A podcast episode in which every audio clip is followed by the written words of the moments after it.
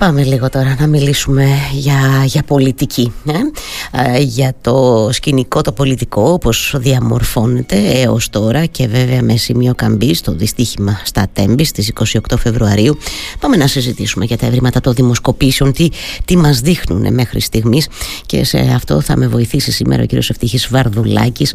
Είναι αναλυτής, είναι σύμβουλος πολιτικής επικοινωνίας ένας άνθρωπος που παρακολουθεί στενά όλα αυτά τα, τα πολιτικά, το πολιτικό γίγνεσθε Κύριε Βαρδουλάκη, καλημέρα. Καλημέρα σας. Σας ευχαριστώ εκ των προτέρων για το χρόνο σας. Ε, από πού να ξεκινήσουμε; Θέλω να ξεκινήσω ως εξής. Θέλω να μας βοηθήσετε, για όσους από εμάς δεν είμαστε και ειδικοί όσο να πεις στο να διαβάζουμε τις δημοσκοπήσεις.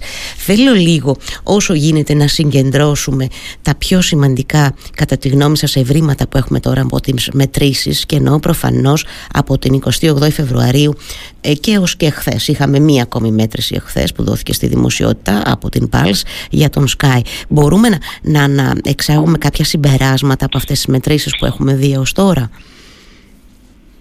Κοιτάξτε, πρέπει να μπορούμε, φυσικά και μπορούμε, αλλά για να είμαστε σωστοί στην ανάλυση μας δεν πρέπει να δούμε μόνο από τον Φεβρουάριο και μετά. Πρέπει να δούμε τις δημοσκοπήσεις σε βάθος χρόνου. Θα σας έλεγα το, το ακόμη χρηστό το δούμε σε βάθος χρόνου από την αρχή της ευρετειας Ε, διότι υπάρχουν τα γεγονότα, ειδικά όταν είναι πολύ δραματικά όπως αυτό το, το δυστύχημα, το, η τραγωδία των τεμπών, τα οποία επηρεάζουν, αλλά ε, το πράγμα δεν είναι εκεί.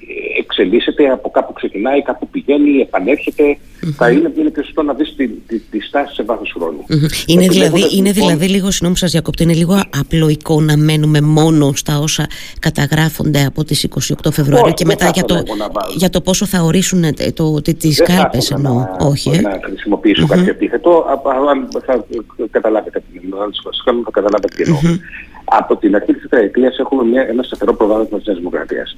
Αυτό αυξήθηκε υπέρμετρα κάθε στιγμή στην πρώτη φάση της πανδημίας και μετά την διαχείριση της πρώτης κρίσης στον Εύρο με την απόπειρα εισβολή μεταναστών, mm-hmm. ε, το οποίο ε, ανέβασε πάρα πολύ τη δημοτικότητα της κυβέρνησης, δημιούργησε ένα πρόσθετο πολιτικό κεφάλαιο για την κυβέρνηση και προσωπικά για τον Πρωθυπουργό. Αυτό στην πορεία αναλώθηκε. Είχε όμως δημιουργήσει εξ αρχής ένα μαξιλάρι, ένα μεγάλο μαξιλάρι, το οποίο ήταν ένα λίπος το οποίο στην πορεία φαγώθηκε, έλειωσε. Mm-hmm. Εξακολούθησε όμως να διατηρεί την Νέα Δημοκρατία σε ένα σταθερό προβάδισμα. Μέχρι και το Φεβρουάριο που ήμασταν και είχαμε μπει στην τελική ευθεία, είχαμε ένα ευκρινές προβάδισμα της Δημοκρατίας, μια στέρεη υπεροχή σχεδόν στα περισσότερα από τα ζητήματα που θεωρούνται ότι είναι καθοριστές δημοκρατικού και μια, προ... μια υπεροχή προσωπική του κ. Μητσοτάκη έναντι του κ. Τσίπρα. Mm-hmm. Στη... με την τραγωδία των Τεμπών αυτό το πράγμα αμφισβητήθηκε διότι αυτό το οποίο κλονίστηκε ήταν το κεντρικό διακύβημα, διακύβημα της κυβέρνησης. Ότι η Ελλάδα πήγε με το μπροστά, ότι έγινε mm. εξοικονομισμού, ότι προχώρησε η ψηφιοποίηση, ότι η Ελλάδα γίνεται μια κανονική χώρα. Αυτό το πράγμα ήταν ένα, λόγω του σοκ που, που, που προκλήθηκε, αφισβητήθηκε το κεντρικό αφήγημα της Νέας Δημοκρατίας. Mm-hmm. Και φάνηκε να έχει μια ε, πτώση σημαντική, δηλαδή με μια πτώση τεσσάρων μονάδων, όταν στο, σε όλη την προηγούμενη τετραετία φαινόταν ότι είχε περίπου άλλο τόσο, τρεις με τέσσερις μονάδες. Mm-hmm. Και τώρα, και τώρα πάλι και μόνο λόγω του να πέφτει άλλο τόσο. Η, παρά το ρήγμα όμως του διπλανού τουρισμό δεν υπήρξε κατάρρευση. Mm. Κλονίστηκε, δεν κατέρευσε. Η βασική σχετική δεν άλλαξε. Φαίνεται ότι η Νέα Δημοκρατία παραμένει ακόμα πρώτο κόμμα, ο Μητσοτάκης να υπερέχει του Τσίπρα, στα ζητήματα οικονομίας, διαχείρισης κρίσεων να προηγεί την Νέα Δημοκρατία, σε ζητήματα που έχουν να κάνουν περισσότερο με τις ταυτίσεις με πιο λαϊκά στρώματα και με νεότερες ηλικίες υπερέχει ο ΣΥΡΙΖΑ, δεν έχει αλλάξει η συνολική αρχιτεκτονική του πολιτικού τοπίου όπως έχει διαπροσπαθεί ε, τα τελευταία χρόνια. Mm-hmm. Κλονίστηκε, δεν ανετράπει. Τώρα, φαίνεται ότι η Νέα Δημοκρατία ανακτά λίγο δυνάμεις ε, μετά το πρώτο σοκ. Ε, έχει περάσει ένας μήνας ήδη και κάτι από, το, από την ε, τραγωδία. Φαίνεται ότι παίρνει ένα κομμάτι ψηφοφορό πίσω. Δεν το παίρνει όμως στο σύνολό του. Ε, κατά την άποψή μου δύσκολα η Νέα Δημοκρατία θα επιστρέψει στην κατάσταση πρώτων τεμπών, mm. διότι αυτό, αυτό ήταν μια βαριά σκιά η οποία ε, κλώνησε όλο την εικόνα της και, ε, και της κυβέρνησης συνολικά και του Πρωθυπουργού ειδικό. Ε, ειδικότερα. Mm. Δεν νομίζω ότι θα επιστρέψει η κατάσταση πρώτων τεμπών, αλλά δεν βλέπω να, ότι αυτή τη στιγμή υπάρχει και δυναμική μιας ανατροπή των τουλάχιστον σε ό,τι αφορά τη σειρά κατάταξης των κομμάτων μέχρι τις εκλογές. Αυτή η λεγόμενη γκρίζα ζώνη των αναποφάσεων, και εκεί αντιλαμβάνομαι ότι έχουμε μία διαφορά. Εσείς θα μου το πείτε τώρα που έχετε ναι, την ναι, καλύτερη εικόνα από την αρχή της τετραετίας. Θέλω να ρωτήσω το εξής. Αυτή η, η, η ζώνη των αναποφάσιστων ε, και αυτή, πώς να το πω, ε, ε, καταγράφεται μία δυσπιστία εκ νέου, ας πούμε, προς το πολιτικό σύστημα ναι. γενικά νομίζω θα το πω εγώ. Δεν ξέρω αν μπορούμε να το πούμε ε, αντισυστημικότητα και ούτω καθεξής, αλλά θέλω να ρωτήσω αν, αν κατά τη γνώμη σας υπάρχει περιθώριο και για κάτι νέο. Αν αυτές οι ζώνες δηλαδή αφήνουν ίσως ένα περιθώριο να αναπτυχθεί και κάτι νέο, μια πολιτική κίνηση νέα που θα τη δούμε ίσως ξαφνικά. Κάποια, Όχι, ναι, ε; Δεν υπάρχει κάποια πολιτική κίνηση αυτή τη στιγμή και τουλάχιστον όχι κάποια που να έχει δυναμική. Δηλαδή όταν είχαμε την οικονομική κρίση που είχαμε μια πρώτη απορρίθμιση του τότε πολιτικού συστήματος mm-hmm. υπήρχαν τουλάχιστον δύο κόμματα τα οποία εξέφρασαν αυτή τη δυναμική. Ο ΣΥΡΙΖΑ mm-hmm. ε, υπήρχε και υπήρχε και η Χρυσή Αυγή, έτσι, η οποία είχε φτάσει κάποια στιγμή να πλησιάζει το 10%. Σωστά. Αυτή τη στιγμή δεν υπάρχουν κόμματα κινήσεις που να φαίνεται να διαμορφώνουν αντίστοιχη δυναμική. Νομίζω ότι είναι ένα κομμάτι και για, για αυτό το λόγο έχουμε και στις δημοσκοπήσεις άκρηση της γκρίζας ζώνης. Mm-hmm. Δηλαδή ο κόσμος φεύγει από κάποια κόμματα, αλλά δεν πηγαίνει σε κάποια άλλα, mm-hmm. πηγαίνει σε μια διευκρίνηση ζώνη και θα αποφασίσει τελευταία στιγμή τι θα γίνει. Mm-hmm. Νομίζω ότι mm-hmm. το, το, το, πρόβλημα για την Δημοκρατία θα είναι να πείσει αυτούς τους ανθρώπους ότι αξίζει να έχει, να, να συνεχίσει τη θητεία της, να ότι εντάξει, κάποιες μάχες κέρδισε, κάποιες μάχες ε, ε, έχασε, αλλά εν πάση αξίζει να προσπαθήσει. Mm-hmm. Για το ΣΥΡΙΖΑ θα, ε, θα πρέπει να αντιμετωπίσει τη μεγάλη του δυσκολία τα τελευταία τέσσερα χρόνια. Η οποία ποια είναι, είναι ότι ε, δυσκολεύεται να προσελκύσει ψήφους mm. εκτός. Δηλαδή ο ΣΥΡΙΖΑ τι κάνει, απευθύνεται σε ένα κοινό το οποίο φανατίζεται το λένε και περισσότερο, είναι πολύ πιο φανατισμένο το κοινό του, η κοινωνική του βάση από τα τέσσερα χρόνια, διότι η αντιπολιτευτική ρητορική που έχει βάλει σε ένα τέτοιο τρυπάκι και είναι πορώνεται ακόμα περισσότερο, δεν έχει όμως καθόλου εισρωές mm. απευθείας από την Νέα Δημοκρατία. Mm-hmm. Το ποσοστό που κερδίζει από την Νέα Δημοκρατία είναι ίδιο με αυτό που χάνει από την Νέα Δημοκρατία, το οποίο είναι και η βασική του πολιτική αδυναμία. Δηλαδή στην Ελλάδα δεν κερδίζει εκλογές αν δεν πάρεις ψήφου απευθεία από τον ανταγωνιστή σου. Mm-hmm. Το 2015 ο ΣΥΡΙΖΑ είχε πάρει 10% απευθείας από τη Νέα Δημοκρατία. Ήταν η λεγόμενη δεξί του έμφυα. Mm-hmm. Τότε που πήγαν από τι αρέσει από τον έμφυα που είχε πει και ψήφισαν ΣΥΡΙΖΑ για εκδικητικότητα. Το 19 η Νέα Δημοκρατία πήρε επίσης 10% απευθείας από το ΣΥΡΙΖΑ. Σήμερα δεν έχουμε τέτοιες απευθείας μετακινήσεις. Εάν αυτό το πράγμα ο ΣΥΡΙΖΑ δεν το αντιμετωπίσει μέχρι τις εκλογές, θα, υπάρχει, θα έχει σοβαρό πρόβλημα να διεκδικήσει ε, πολλέ πιθανότητες Ναι. Ε, Πάντως, ναι, φαίνεται ότι μέχρι στιγμής δεν κομίζει κάτι ιδιαίτερο, δεν κερδίζει κάτι ιδιαίτερο. Δεν ξέρω αν η στρατηγική για το επόμενο διάστημα θα είναι τέτοια που θα μπορεί να αλλάξει αυτά τα δεδομένα. Για το Πασό κίνημα αλλαγής, τι, τι, μπορούμε να πούμε, ε, κύριε ε, Βαρδουλάκη; Και το λέω σε, σε συνδυασμό και με αυτή την πρόταση, γιατί βλέπω ότι πια ερωτάται ο, ο κόσμος αυτές τις μετρήσεις. Να, όπως και χθες την Μπάλ για αυτή την ναι. πρόταση του Νίκου Ανδρουλάκη, που είναι και λίγο γκρίζα και αυτή και λίγο ασαφής. Πάντως, ερωτάται ο κόσμος για αυτή και καταγράφεται και ένα ποσοστό έτσι που, που φαίνεται να συμφωνεί με αυτή την πρόταση που δεν την ξέρουμε συγκεκριμένα, αλλά εν πάση περιπτώσει αναπτύσσει έτσι, ε, ε, φτιάχνει μία εικόνα. Πώς το βλέπετε το Πασό κίνημα αλλαγής; Κοιτάξτε, το Πασό και εσύ στην Ελλάδα είμαστε μια χώρα η οποία όλοι λένε για συνεργασίες, μπορεί να μιλάει για συνεργασίες, αλλά δεν υπάρχει καθόλου κουλτούρα συνεργασιών. Γι' αυτό και τα κόμματα τα οποία ενδεχομένως θα μπορούσαν να έχουν ένα μόνιμο ρόλο ρυθμιστή στις κυβερνήσεις προσπαθούν να το αποφεύγουν. Το Πασόκ είναι μια κλασική τέτοια περίπτωση. Ένα δεύτερο πρόβλημα που έχει το Πασόκ είναι ότι υπάρχει μια ε, διήστανη απόψη μεταξύ της βάσης του, της κοινωνικής του βάσης και μεταξύ των στελεχών του. Ενώ η πλειοψηφία ας πούμε, των στελεχών του Πασόκ ενδεχομένως να έχουν λίγο πιο αριστερές τάσεις, mm-hmm. στη, στη βάση του κόμματος, στην κοινωνική βάση, πολιτική βάση του κόμματος, η τάση είναι μάλλον αντίστροφη. Δηλαδή ο Μητσοτάκης θεωρείται λίγο πιο συμπαθής, έστω λιγότερο αντιπαθής από τον Τζίπρα. Mm. Και το αντιεντησίζε λογική συμπληρωματική του βάση είναι ακόμα ισχυρότερη. Άρα αυτό που δημιουργεί ένα πρόβλημα ότι αν το στρίψει πολύ προς τα αριστερά θα έχει απόλυες προς τα δεξιά. Mm. το ένα. Το δεύτερο, ο κ. Αντουλάκης αυτή τη στιγμή, αν καθόταν στη γωνία, θα τον τραβούσε ο ένας από τη μία, ο άλλος από την άλλη και δεν θα μπορούσε ε, και θα έπεφτε, θα έπεφτε διαρκώς το ποσοστό του. Mm-hmm. Θα είχε μια φορά. Και αυτό έχει διαπιστωθεί και του τελευταίου μήνες. Με την κίνηση την οποία έκανε τώρα, ουσιαστικά τι επιδιώκει να κάνει, επιδιώκει να πάρει το κομμάτι, ας το πούμε έτσι, συστημικών ψηφοφόρων, mm-hmm. οι οποίοι πραγματικά δεν θέλουν τον Τζίπρα το Μητσοτάκη. Αυτό το κοινό το προσδιορίζει αυτή τη στιγμή, οι δημοσκοπήσει το δείχνουν ότι είναι ένα ποστό 20-25%. Mm-hmm. Εάν καταφέρει να απευθυνθεί αποτελεσματικά σε αυτό το κομμάτι ο κ. Σαντουλάκη, θα αντιστρέψει την πτωτική φθορά που έχει φανεί ότι έχει τους τελευταίους μήνες και μπορεί ενδεχομένως να αυξήσει τα ποσοστά του σημαντικά. Κατά την άποψή μου είναι μια στρατηγική που έχει ενδιαφέρον, έχει ρίσκο, διότι θα ρωτάτε διαρκώς τι θα κάνεις, ποιο θα πάσει, κριμινοποίησέ το, μήπως ζητάς και εσύ λευκή επιταγή, ε, ο κόσμος δεν πρέπει να ξέρει τι ψηφίζει. Υπάρχουν ερωτήματα που πρέπει να θα πιεστεί να απαντήσει. Από την άλλη όμως, ένα μικρό κόμμα δεν, δεν μπορεί να απευθύνεται στο σύνολο της κοινωνίας το 100%. Πρέπει να απευθύνεται τακτικά και στρατηγικά μιλάμε πάντας στο κομμάτι, στο δυνητικό mm-hmm. κομμάτι ψηφοφόρων, σε αυτούς που έχουν πιθανότητα να το ψηφίσουν. Mm-hmm. Αυτή τη στιγμή φαίνεται ότι ο κ. Αδουρνάκη απευθύνεται σε μια κοινωνική ομάδα η οποία δέχεται αυτό το οποίο λέει σε ένα ποσοστό που η έρευνα στο κάθε είναι στο 20%, 20% και κάτι. Δηλαδή... αν τον ψηφίσουν οι μισοί από αυτή, πετυχαίνει το στόχο ναι. του για το ποσοστό. Έτσι, δηλαδή μπορεί να του βγει αυτή η στρατηγική που όπως είπατε και εσείς ενέχει ένα ρίσκο, έτσι, ένα ρίσκο ναι, βέβαια. το ότι δεν βάζει. ρίσκο, αλλά εγώ ναι. θεωρώ ότι υπάρχει πιθανότητα να το ναι. δεν, δεν, δεν είμαι από αυτούς που λένε Α, τι έκανε, αυτοκτόνησε κτλ. Γιατί διάβασα και σχόλια υπερπολιτικών. Δεν, δεν συμμερίζομαι αυτή την άποψη. Ε, θα ρωτήσω τώρα, θα με συγχωρέσουν οι πολιτικοί αρχηγοί, θα παρακάμψω λίγο ΚΚΕ ελληνική λύση κτλ. Και, και θα, έρθω, θα έρθω πιο δεξιά και θέλω να ρωτήσω αν ανησυχείτε ε, για, αυτή την, ε, ε για αυτές τις, ε, τα αποτελέσματα των, ε, των δημοσκοπήσεων που φέρουν έτσι ψηλά το κόμμα του Ηλία Κασιδιάρη και αν αυτό το βλέπετε να μας συντροφεύει μέχρι τις εκλογές που βέβαια μέχρι τότε θα έχουμε και τον Άριο Πάγο στη μέση και την σχετική απόφαση αλλά λέω σας ανησυχεί αυτό ή είναι ένα φαινόμενο, είναι κάτι που θα, πώς να το πω, θα εξασθενήσει σιγά σιγά πηγαίνοντας προς προς την 21η Μαΐου; Ναι, δεν, δεν είμαι βέβαιος. Mm. Δεν είμαι βέβαιος. Αντιθέτως έχω την αίσθηση ότι αυτή η διαδυσυστημική λογική που αναπτύχθηκε με αφορμή, μάλλον που εκδηλώθηκε γιατί προϋπήρχε, mm. με αφορμή την τραγωδία των Τεμπών, θεωρώ ότι ε, ε, ενισχύει όλη αυτή την περιοριζότητα.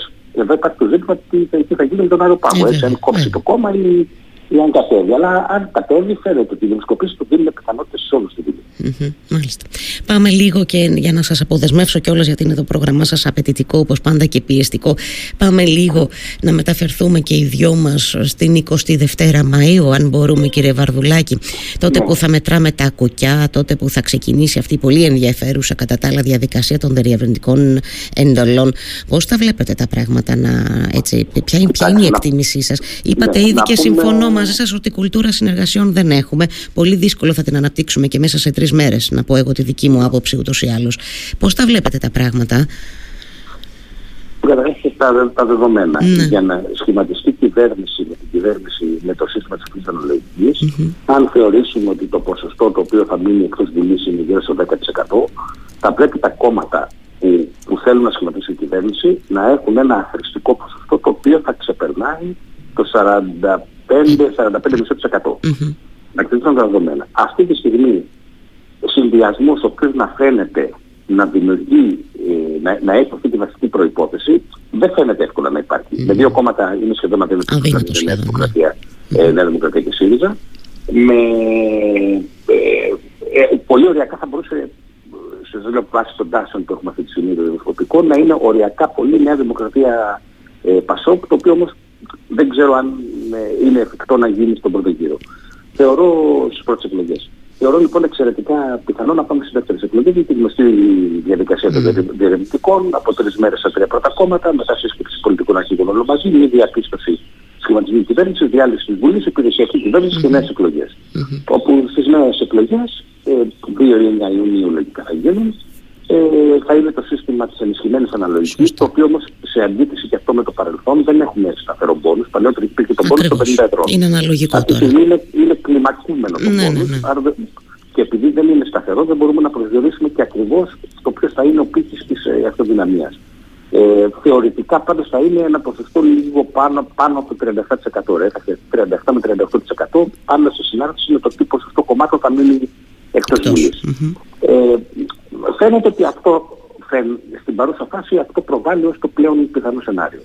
Ε, σενάριο που θα μπορούσε να βγει εκλογές από την πρώτη Κυριακή φαίνεται να υπάρχει μόνο σε τερκομματική ε, το οποίο ε, στην παρούσα φάση θεωρώ ότι δεν υπάρχουν πολιτικές προϋποθέσεις για να συμβεί.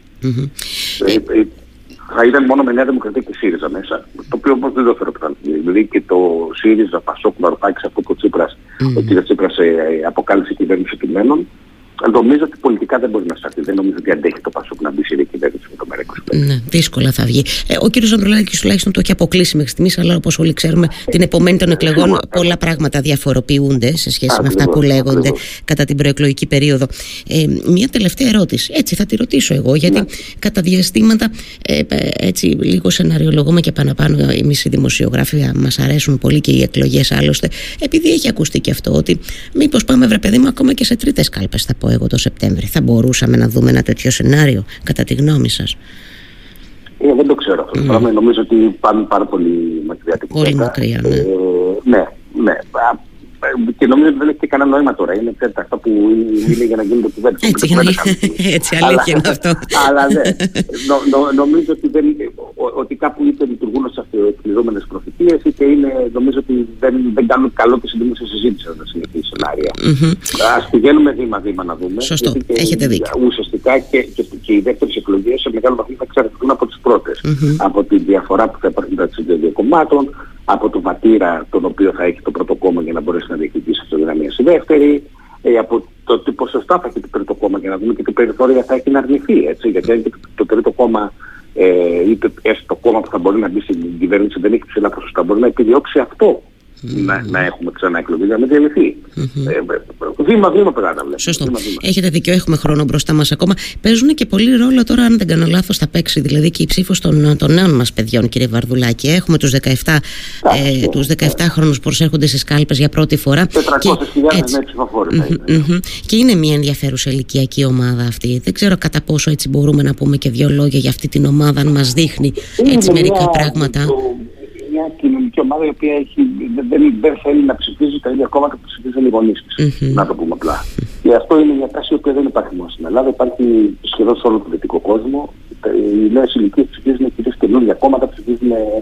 Ε, δεν, δεν, δεν ψηφίζουν, να το πω, που ανάποδο, μάλλον δεν ψηφίζουν τα παραδοσιακά κόμματα. Mm-hmm. Δηλαδή τα παραδοσιακά κόμματα της κεντροδεξιάς και της κεντροαριστεράς, οι σοσιαλδημοκράτε, ας πούμε, οι νέες ηλικίες πατώνουν στη Γερμανία που ήταν πρώτη σοσιαλδημοκράτε, δεύτερη σοσιαλδημοκράτε, στην ηλικία κάτω των 30 ήταν τρίτο και τέταρτο κόμμα αντίστοιχο. Mm-hmm. Ε, ε, όπου, αντίστοιχο φαινόμενο έχουμε και στην Ελλάδα. Δηλαδή η Νέα Δημοκρατία έχει πρόβλημα σε αυτές τις ηλικίες, έχει σημαντικό πρόβλημα. Δηλαδή τα ποσοστά της έρευνες ε, που έχουν δημοσιευτεί είναι κάτω από το 20% στην ηλικία 17-25. Και αυτό είναι ένα μεγάλο πρόβλημα και σε αυτές τις εκλογές, αλλά ακόμη περισσότερο μακροπρόθεσμα. Mm-hmm. Φαίνεται ότι υπάρχει ένα σαφές ηλικιακό ε, πολιτικό χάσμα με αυτές τις ηλικίες, το οποίο θεωρώ στην ψυχή μας, το, το, ψυχή τους πώς θα το μπορέσει να το γεφυρώσει, διότι θα είναι ε, με, μελλοντικά το βρίσκει μπροστά σου αυτό. Έτσι. Αν δεν το βρεις τώρα, θα το βρεις σε επόμενες ή επόμενες εκλογές. Ναι, φυσικά. Ε, ε, Βεβαίω αυτά δεν είναι σταθερά. Mm-hmm. Έτσι, αλλά δηλαδή κάτι ο οποίο είναι αριστερός. Όχι, όχι, έχουν μια δυναμική που δεν μπορεί. 35, βέβαια, έτσι. βέβαια, βέβαια. Ναι. Έχουν μια δυναμική όλα αυτά. Αλλά πάντα το σημείο αφετηρία πάντα, πάντα επηρεάζει. Ε, τελευταία ερώτηση και το, και, και το υπόσχομαι ότι θα είναι η τελευταία σε σχέση με την αποχή. Πάω να πω ότι εκτιμάτε ότι θα προσέλθουμε στις κάλπες ε, ακόμη και όσοι είμαστε οργισμένοι οργισμένοι, δυσαρεστημένοι, θυμωμένοι ή θα επιλέξουμε να κάτσουμε στον καναπέ εκφράζοντας έτσι δυσαρέσκεια. Μιλώ για το κομμάτι της κοινωνίας που φαίνεται ότι είναι ακόμα έτσι αρκετά θυμωμένο. Βέβαια, μας το εξηγήσατε και εσεί ότι αυτό ε, προπήρχε και τον Ντεμπόν, αλλά τώρα νομίζω ότι εκφράστηκε ε, ίσως και πιο έντονα. έτσι, ναι. Κοιτάξτε, δεν το ξέρουμε. Νομίζω ότι σε μεγάλο βαθμό θα εξαρτηθεί από το πώς θα εκλάβει ο κόσμος στι πρώτες εκλογές. Αν δεν σε εκλάβει ότι κοίταξε η κυβέρνηση ούτως ή άλλως θα βγει σε ένα μήνα, θα ξαναμαζευτούμε να ξαναψηφίσουμε θα πάω τότε, mm-hmm. ε, θα έχουμε ενδεχομένως να έχουμε αυξημένη αποχή ή πολλά άκυρα λεφτά στις εκλογές ε, της πρώτης αυτής αναλογικής. Mm-hmm. Θεωρώ όμως ότι όλα τα κόμματα στην τελική ευθεία θα πέσουν πάνω και θα μιλάνε για την mm-hmm. σημαντικότητά τους, την κρισιμότητά τους ε, και όλα αυτά τα οποία θα πρέπει να συσπηρώσουν τον κόσμο τους, γιατί όλα έχουν πρόβλημα με αυτή τη λογική. Mm-hmm. Η κυβέρνηση ενδεχομένως ένα κλικ περισσότερο, αλλά όλα έχουν πρόβλημα στις εκλογές. Έτσι και εσεί έχει πρόβλημα στις πείρε και το Πασόκ θα έχει πρόβλημα. Γιατί όλη τη στρατηγική στηρίζεται στο ρυθμιστικό ρόλο που μπορεί να έχει σε αυτές τις εκλογές. Ε, οπότε, αν σε αυτό συνεκτιμήσουμε και το σταυρό προτίμηση, όπου θα κινητοποιηθούν πάρα πολλοί όλοι οι υποψήφοι για να μαζέψουν προσωπικές ψήφους, ε, θεωρώ ότι κάπου η κατάσταση θα μαζευτεί τουλάχιστον σε σχέση με την εικόνα που διαγράφεται αυτή τη στιγμή. Μάλιστα. Και επειδή όμως οι, οι κοινωνικές τάσεις δεν αντιμετωπίζονται με μηχανισμούς τώρα όπως η σταυροδοσία επιλεκτών κτλ. Mm-hmm. Το βασικό που θα κρίνει το, το, το βαθμό αποχής πρώτης εκλογής σχετίζεται με το πώ πώς θα εκλάβει ο κόσμος τις πρώτες εκλογές. Αν τις θεωρήσει κανονικές εκλογές ή αν θα τις θεωρήσει διαδικαστικές. Μάλιστα. Δηλαδή εντάξει αυτές δεν έχουν για πολύ μεγάλη σημασία γιατί δεν θα γίνει κυβέρνηση και σε ένα θα ξαφνιστεί. Ναι, Αν ναι. περάσει αυτή η αντίληψη θα υπάρχει θέμα Θα υπάρχει θέμα. Μάλιστα. Σας ευχαριστώ πολύ για την ενδιαφέρουσα κουβέντα κύριε Βαρδουλάκη. Να είσαστε καλά. Καλημέρα. Καλημέρα. Καλημέρα. Γεια σας. Γεια σας.